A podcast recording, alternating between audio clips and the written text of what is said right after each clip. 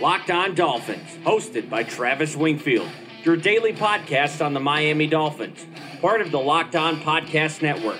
Your team every day. I'm in town to play the Dolphins, you dumbass.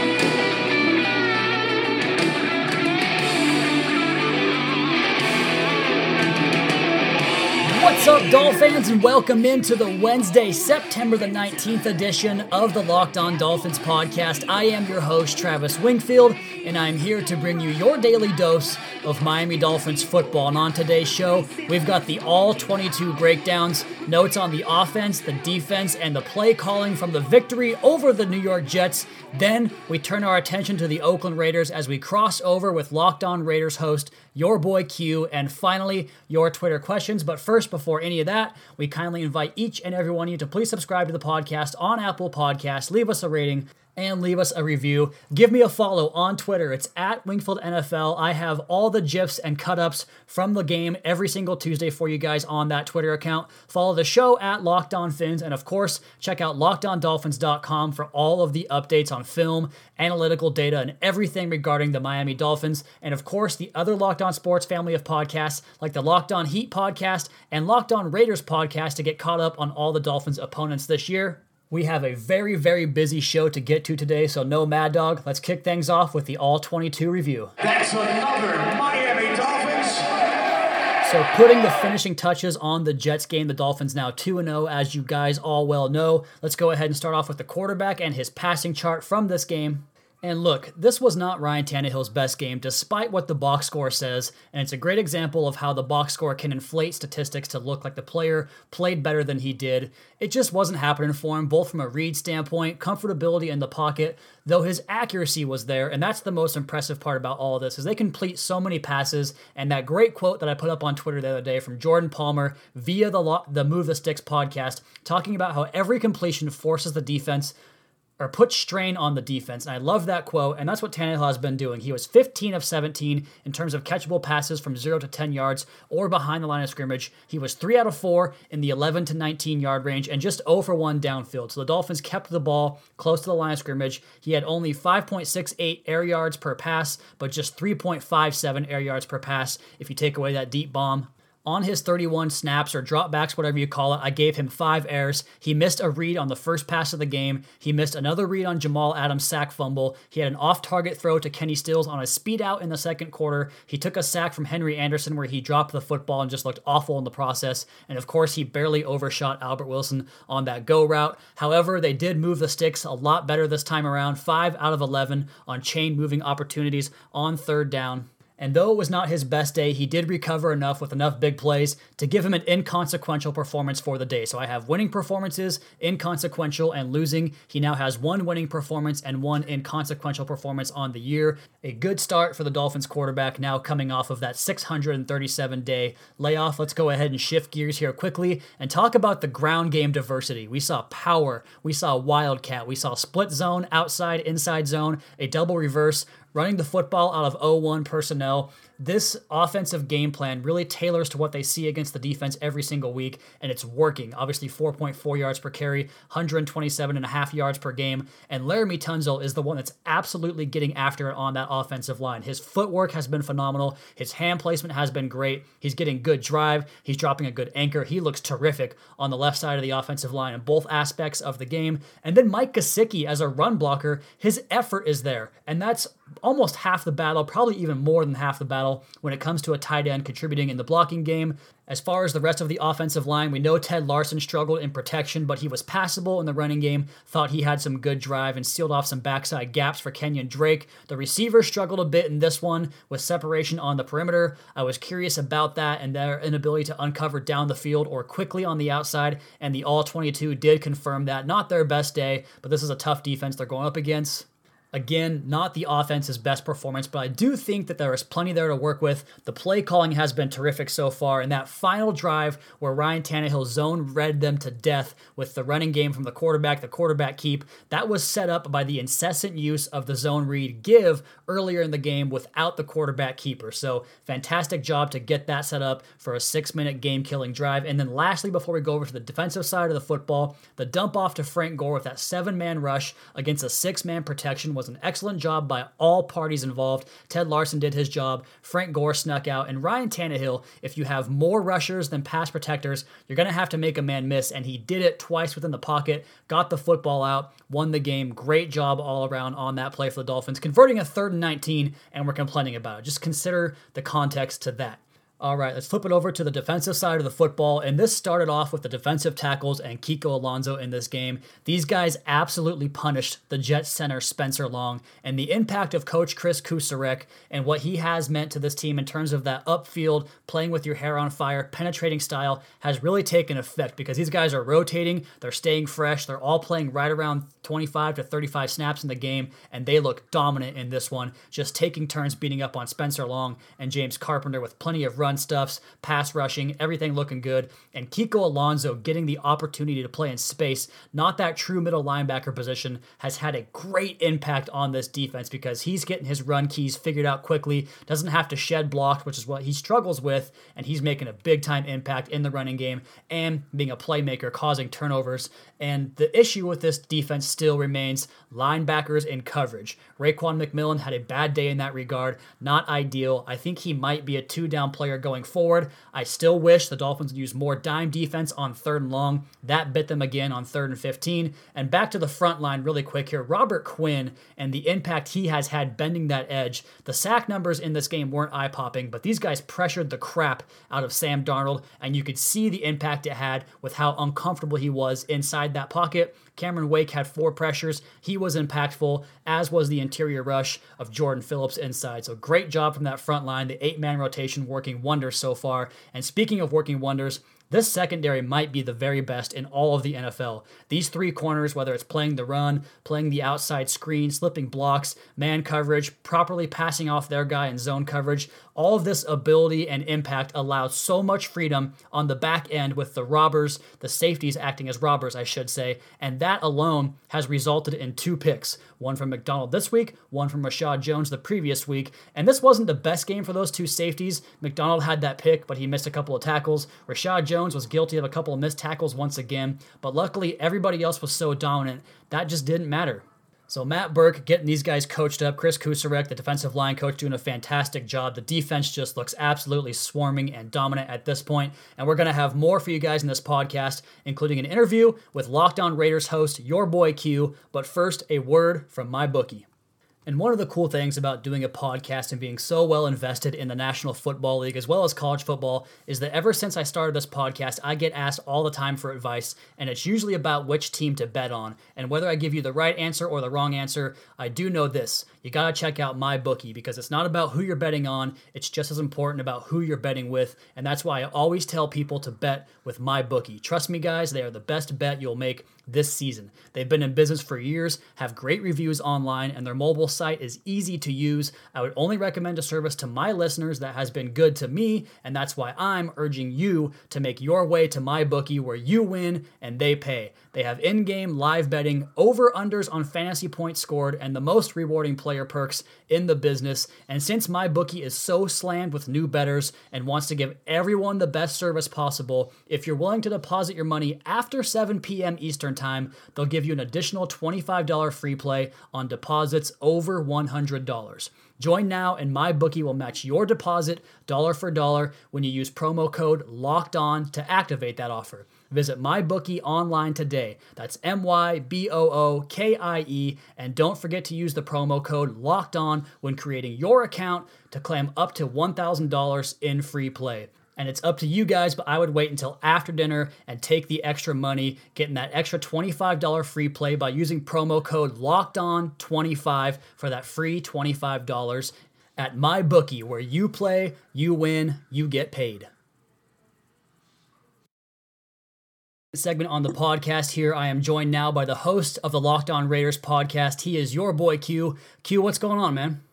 Man, chilling, man, chilling. Uh, the Raiders haven't started off too good, man. 0 2 on the season, and so uh, looking forward to this three, week three matchup with the Dolphins little nervous, but still feel like it's going to be a fun game on Sunday. And the Dolphins are uh, surprising a lot of people right now, and, and this game could really boost them into a 3 and 0 start for the first time since 2013. Let's go ahead and get right into the to the content talking about the Raiders and Dolphins here. And I want to start with asking you, Q, about the Jon Gruden era, which is off to a bit of a rough start. And one of the things I've noticed personally, and I think everyone kind of has the same idea, is that they begin games looking very sharp early on on the offensive side of the football, and then things sort of come to a halt. Is that a result of a strong play script and then an inability to adjust, or what would you attribute to those problems?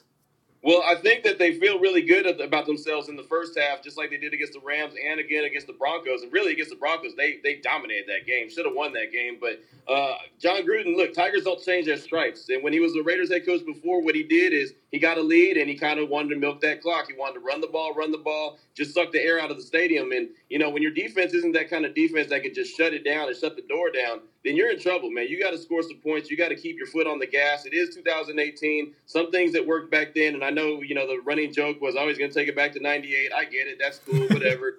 But at some point, man, you got to continue to go ahead and, and, feed, you know, some points on the board. And if your defense is not ready, and look, the Raiders defense is not ready. I think that they're going in a good direction, but they're just not ready to take that step where they're finishers. They're just not. So the offense is going to have to put it on their shoulders. Jon Gruden's going to have to put it in his head and his playbook to go ahead and finish the game when they have opportunities. And perfect example on Sunday against the Broncos, they just failed to to go ahead and, and put the nail in the coffin. I mean, they had about three or four opportunities to do it, and they didn't get it done. So that kind of uh, activity results in, in, in L's, man man. And, and unfortunately for the Raiders, they start out 0 2. Yeah, and the personnel on that side of the ball is in a bit of transition, but flipping it over to the Dolphins defense and something they have struggled with for a while now is the t- the damn tight end position. And Jared Cook got the Dolphins last year on that Sunday night game. How are the right. Raiders maximizing his strengths in the passing game?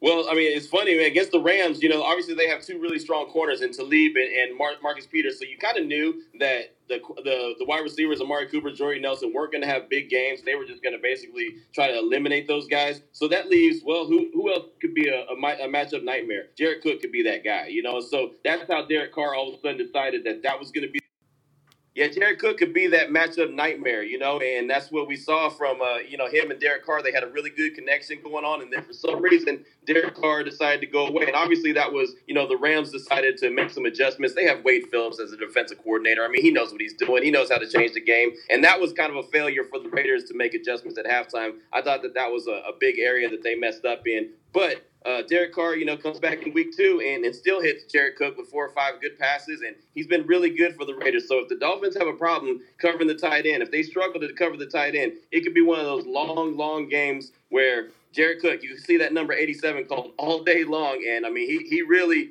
like I said, it's been a matchup nightmare. He's he's been an animal. He looks like he could have a real big season for the Raiders. And that certainly happened last year in that matchup, and hopefully the Dolphins can get that corrected from our side. Obviously, you guys are hoping for something else. But you mentioned the Rams cornerbacks, and that's been one of the strength of the Dolphins roster so far. And I'm curious because when he was coming out of the draft, Amari Cooper was one of my favorite receivers I ever scouted in the draft process. But he had that down year last year. You come into week one, he gets three targets, one grab, nine yards, and then last week he explodes. He caught every target they had, 116 yards.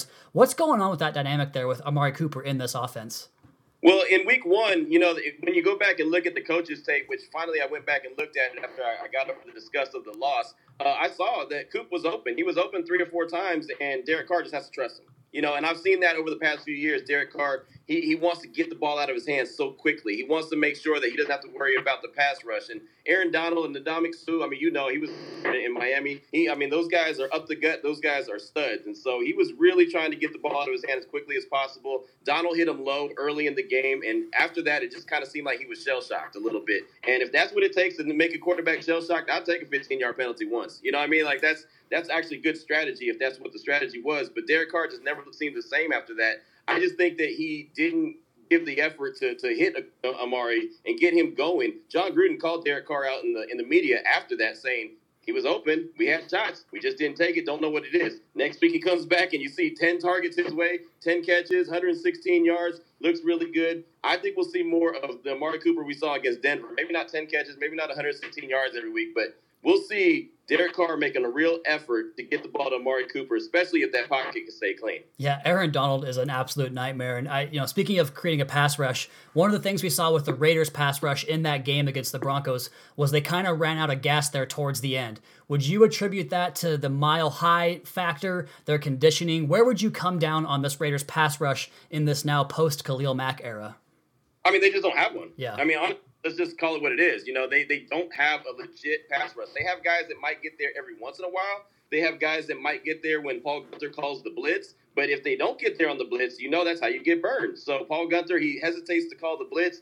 They don't have a real deal guy who can just fill that void. They can't do what we saw Khalil Mack do on Sunday Night Football against the Packers. We, he, they don't have what we saw Khalil Mack do against uh, who they played last night, the Seahawks uh, on Monday Night Football. We they don't have that guy. They have Bruce Irvin, and I've said it multiple times, and I don't mean to be disrespectful, and I don't mean to sound disrespectful. He is a number two. Yep. He's a Robin. He's not a Batman. You know what I mean? He's just he's he's Scottie Pippen at best, but he's nowhere close to Michael Jordan. And that was so, the same. Oh, I'm sorry. Go you ahead. know, he'll never he'll just never be that guy. I mean, you know, hey, you know, you go to a store, you go to a restaurant, and you get burgers and fries. Fries are nice, but you go for the burger. he's the side dish, and you, you saw that kind of in Seattle a little bit when he was in that defense. So that's a great point. He, he's a good pass rusher, like you mentioned, but like you said, yeah, definitely helps to have the guy to, to give him those one-on-one matchups. But let's go ahead and talk about the ground game now because a big surprise this season has been the Dolphins' rushing attack 127.5 yards per game, 4.4 yards per carry is number four in the NFL, having a lot of success with a variety of different running game concepts. Who do the Dolphins have to get blocked on that Raiders defense to continue that success on the ground? Well, what I like is I like the rookies, man. I like the young guys. Yeah. And then on top of that, uh, you know, Jon Gruden and company signed Johnathan Hankins just last week, and, and he's already been in there getting work. Uh, they signed McDonald last week. He's been in there getting work. They did really well against the Broncos. And uh, you know, again, uh, you got you got uh, Maurice Hurst in there. He, he's been doing things. PJ Hall's going to miss this game, and that's unfortunate because he's a young, up and coming run stuffer as well. Jelly Ellis, he's on IR, so he's going to miss this game. But as far as just stopping the run, I mean, it's going to really rely on the guys like I mentioned, Mo Hurst. Uh, Johnathan Hankins. We'll see McDonald get some uh, rotation in there as well. Those three guys are going to be relied upon real heavily to stop the run. And unfortunately for the Raiders, uh, week one, they, they they they were able to shut Todd Gurley down somewhat in the first half, but in the second half, he exploded. And in Denver, they did all right. They did really good actually in the first half. In the second half, well, their running backs got loose again, and I think a lot of that had to do with elevation. You mentioned that earlier. They were just gassed. You could see it. I mean, they, they were on the field way too much. So the offense is really going to have to help the defense by staying on the field longer, so the defense isn't on the field all the time. These crossover podcasts are great, man. They give us so much insight to the opposition and save me a lot of time in terms of film study and all that stuff, getting prepared for the game. Once again, great stuff. He is your boy Q. Q, tell us where the people can find you at.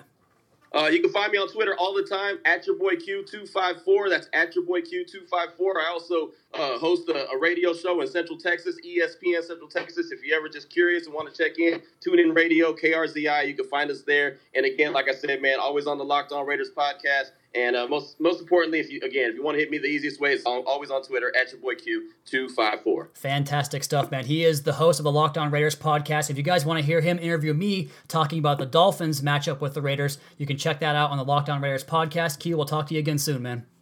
Sounds great, man. Thanks for having me on. And there he goes, a fantastic interview there talking about the Oakland Raiders. And I do apologize for some of those technical difficulties we had. My computer froze up on me for the first time ever in 253 podcast episodes. So my apologies there, but we got him back. I think he did a good job of transitioning right back into his conversation. That's a tough ask to do for a podcast host. So big ups there for your boy Q. We'll see him on Sunday as the Raiders come to Miami. Nothing is going to top going to an NFL game or a live concert event. Any live event is the best thing out, the funnest night out, and that's why I'm here to tell you guys about Vivid Seats. Vivid Seats is the top source for tickets for all live events you want to go to, and you can sort by price or look for seats in the section and row of your choice. And to make things even better, Vivid Seats is giving listeners an exclusive promo code for $20 off orders of $200 or more. Go to the App Store or Google Play and download the Vivid Seats app. Use promo code LOCKED ON, that's all one word, LOCKED ON, for $20 off orders of $200 or more. Every purchase is backed by a 100% buyer guarantee from the biggest concerts and games, every Miami Dolphins game you want to see, to the hottest theater and more. Vivid Seats has it all. Download the app and enter promo code LOCKED ON for 20 bucks off orders of $200 or more. Make a memory that lasts a lifetime and let Vivid Seats help you get to your favorite event.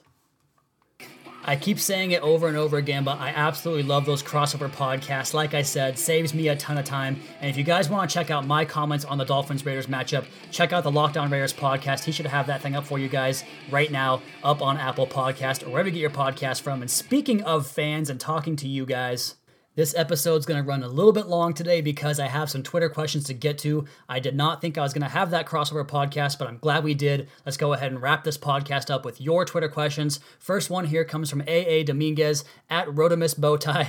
Great name. Do you think this team slash culture will have a quote unquote letdown game? Coming off two wins in a row, feeling good. Raiders aren't very good, plus the Patriots week coming up. And I love that question because I actually covered this in the podcast. I think what the national media and their perception of this team has done for the Dolphins has prevented them from getting complacent. They have so much more to prove. Even the power rankings, which I was going to cover today, but we have way too much content to talk about some crappy power rankings. I think that has created a chip on this team's shoulder and us against the world. A hashtag keep proving these bitches wrong from Frank Gore. I think that mentality is going to permeate throughout the course of the season. We saw it manifest with the Eagles last year, the underdog role. I see no reason to expect this team to get complacent because as much as we want to think athletes don't look at this stuff, it gets through them. It does every once in a while. The bad stuff will find them. They're going to read it, they're going to find out about it. And I think Adam Gase has used that to his advantage. He has leveraged it into a us against the world mentality. And I think this team is not going to have trap games or letdown games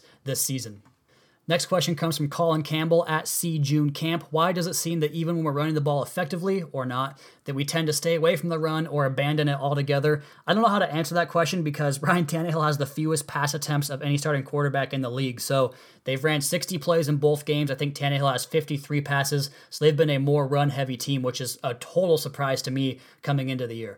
Next question comes from the man, the myth. That's at the man, the myth 45. Am I the only one who thinks DeVante Parker coming back is going to significantly open up our passing game? And where is Mike Gesicki? A good job getting both those points in because those players are similar in what they can do for this offense. I think Gesicki is going to wind up being a bigger impact player this year. I've talked about DeVante Parker pretty negatively since I got this job in the Locked On Dolphins podcast host chair, but I do agree that he offers an element that these other guys don't have, and we didn't see any red zone offense on Sunday because Tannehill threw two touchdown passes from outside the red zone and they ran the ball on the other trip into the red zone. So I think he can help you out in terms of getting you into matchups where you can have fade options on either side, you can have big bodies on either side, and I think they will find a way to use that. I trust Adam Gase to find a way to get these guys incorporated, and I think DeVante Parker could have an impact. I'm not counting on it, but I could see it happening.